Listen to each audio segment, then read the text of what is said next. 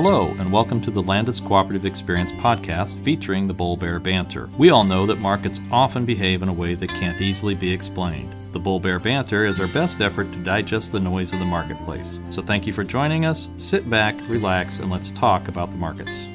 Hello, this is Tom Guinan, and I'd like to welcome you to the September 25th episode of the Bull Bear Banter. Cheyenne Dunham is joining me today and will give us an update on the markets this week. Cheyenne?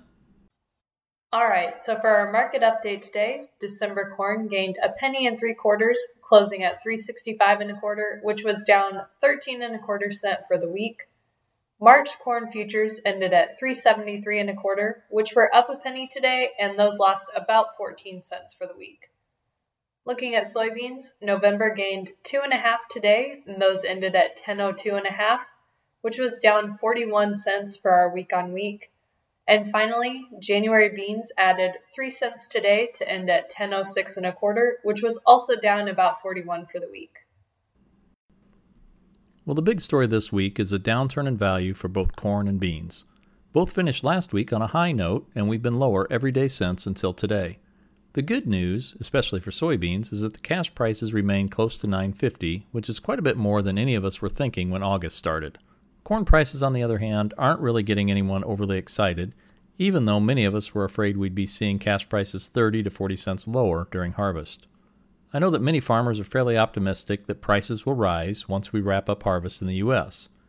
We continue to believe that putting a floor under the current cash price is a prudent thing to do, especially for soybeans.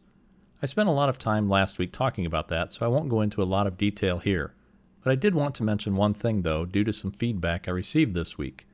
It's important to note that when we talk about minimum priced or min max or extended price contracts, that we make it very clear that the producer is not opening a brokerage account.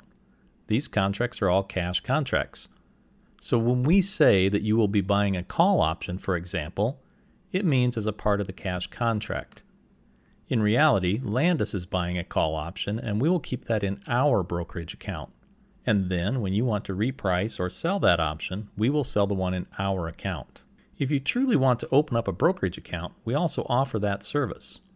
Then you can buy or sell futures, buy or sell options whenever you want, whatever makes sense to your operation.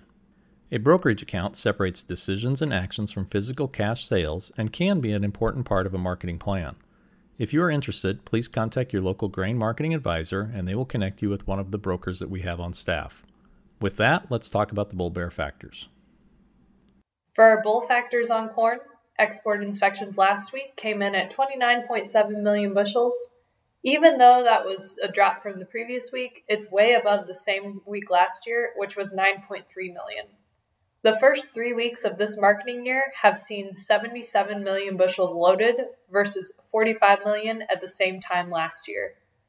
Shipments to China were about 30% of the weekly number, which was close to 10 million bushels. Export sales were very strong last week. Those came in at 84.2 million bushels, which was above market expectations. More than 25% of those sales were to China. Even though we're only three weeks into the new marketing year, total sales to all destinations are setting records and those now stand at 890 million versus 360 at the same time last year. We need to average about 28.5 million per week to hit the USDA's projection, and we're well above that at almost 300 million per week so far. And finally, even with the downturn this week, December corn has been able to remain above that 362 level that we spent so much time trying to get through until a couple of weeks ago. So, what used to be resistance has turned into support. On the bear side for corn, crop ratings actually improved in the latest report. As of last Sunday, nationally, it's up a point to 61% in the good to excellent categories versus 57% last year. Iowa remained at 42%. Illinois at 73, Indiana at 61, and Minnesota at 77 all gained a point, while Nebraska added 3 points to jump to 64%. Harvested acres were estimated at 8% versus 6% last year and 10% on average. U.S. ethanol production declined again last week to 266 million gallons, down another 6 million from the previous week. This is the lowest production in 12 weeks. Ethanol stocks also increased last week to 840 million gallons, up from 832 million. Even though gasoline demand was a bit higher last week at 8.515 million barrels per day versus 8.478 the previous week, it's still about 9% less than the same time last year. It was also the second largest year on year weekly decline in the past five years. So, the recovery that we've seen in gasoline demand has definitely plateaued. Earlier this week, there was a comment from the Chinese ag minister saying that China now has more than enough corn supply for the 2020 21 crop year. This comment was made after the last flash sales report we've seen for corn. Since then, we've seen some soybean and soybean meal sales reported, but no more corn. So we'll need to keep an eye on what they do from here forward. For soybean bull factors, export inspections were strong again last week. Those came in at 48.2 million bushels, which was well above the 34 million for the same week last year. Cumulative exports now stand at 131 million bushels this year, which is nearly 44 million per week versus 80 million for the first three weeks of last year. Keep in mind that we'll need to average about 39 million per week to meet the USDA's estimate, and last year that number was close to 31 million per week. Export sales were extremely strong at 117.4 million, and even above some fairly lofty expectations. China continues to account for about half of all sales. At this point, they have purchased more than 705 million bushels. Last year at this time, they'd only purchased about 73 million. Total commitments to all destinations are also record high for soybeans at this early point in the year. Those now stand at 1.306 billion bushels. For comparison, last year at this point, those came in at 447 million. As far as bear factors for soybeans, I'm moving crop condition scores into the bear column simply because the overall rating, as well as most state ratings, remained unchanged for this week. So the decline has stopped for now. The good to excellent categories are 63% nationally and continue to be above last year's 54%, which is also the same as last week. Harvested acres were estimated at 6% at the end of last week, right in line with the five year average. It sure feels like that number is going to take a big jump in next Monday's report, as Iowa was pegged at 7%, and we're hearing from many that are done or will be done by the end of this weekend. While this is mostly in western Iowa, it's moving rapidly to the eastern half of the state. On our What to Watch For and upcoming events, there is a quarterly stocks report due out from the USDA next Wednesday, September 30th and the next WASDE report is coming October 9th. As mentioned last week, producers can now apply for the next round of CFAP or Coronavirus Food Assistance Program payments. The sign up period runs through December 11th. For more details, please check out our Landus Cooperative website. And now for Tom's take. Harvest is here. For all of us in this industry, harvest is a mixture of excitement and fun as well as stress and long hours. Earlier this week, I was explaining to a couple of our newer employees that this is the time when we see our customers a lot and we should try to find time to thank them for their business, as it's important to let our customers know how much we appreciate their business. Then I told them a story of the first harvest I worked.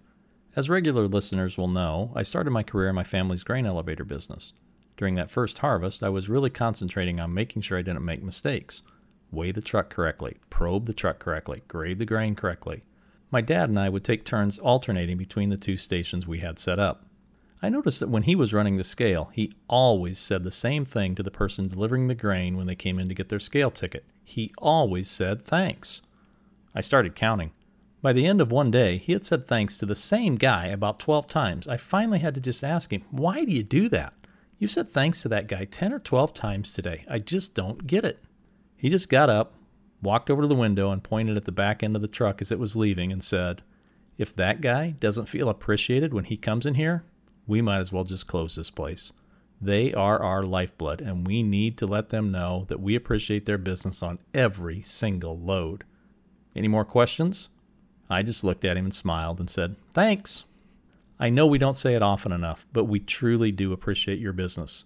We also want you to know that we want to continue to earn your business and, where possible, do more business with you. It's beneficial to all of us. The more business you do with us, the more equity you build in the business that you own. But it starts with us at the co op. We need to let you know how we can help you strengthen your bottom line, whether that is through our marketing programs or our agronomy programs. And speaking of which, the deadline for the Landus Acre Reserve program is next Wednesday, September 30th. Our agronomy team has a lot of really good reasons that you should be talking with them prior to next Wednesday. Please contact your local FSA for complete details. And while you're at it, talk to them about our Acre Edge soybean seed. As a member owner, you own this seed selection, so why not build some more equity by using this seed? The agronomists are also busy gathering plot data as well and have some really interesting info about that too. Thanks for listening. That's all we have for you today. We appreciate you joining us for the Bull Bear Banter. If you'd like to contact us, you can send a tweet to at Landus Co-op or drop an email to podcast at landuscooperative.com. Our tagline is Bears make money, bulls make money, and pigs just go to market.